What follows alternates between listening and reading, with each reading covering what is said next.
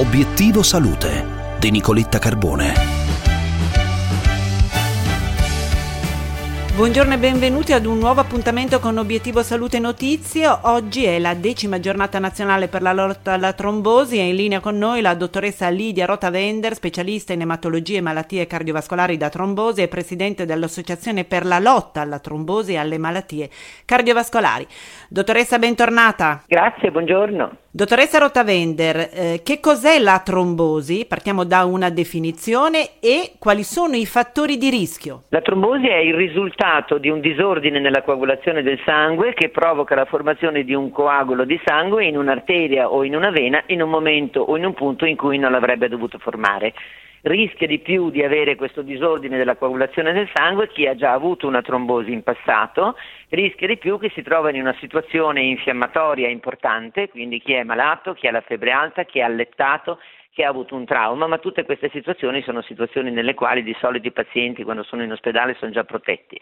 Rischia di più chi si trova in gravidanza o sta prendendo delle terapie ormonali, ma questo non è una buona ragione per evitarle. Quali sono, dottoressa Rottavender, i sintomi che non dobbiamo trascurare o sottovalutare? La trombosi può colpire organi diversi e quindi in funzione dell'organo colpito darà sintomi diversi. Se colpisce il cervello con una trombosi delle vene o delle arterie darà dei sintomi relativi al comando di alcune funzioni importanti. La trombosi delle arterie cerebrali è molto di- delicata e provoca l'ictus cerebrale con la perdita di una funzione, può essere il linguaggio, la metà della motilità del corpo, e nella trombosi venosa dà una sensazione molto forte di mal di testa, un mal di testa molto oppressivo che non si era mai sentito prima.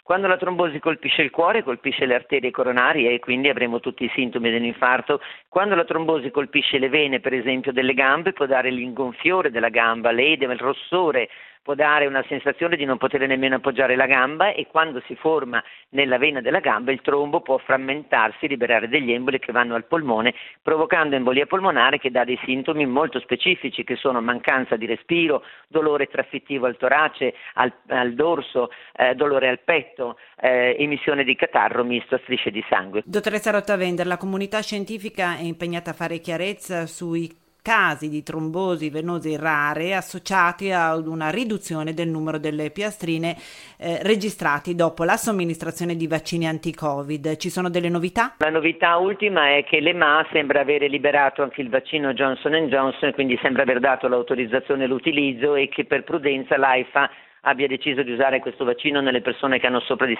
sopra i 60 anni.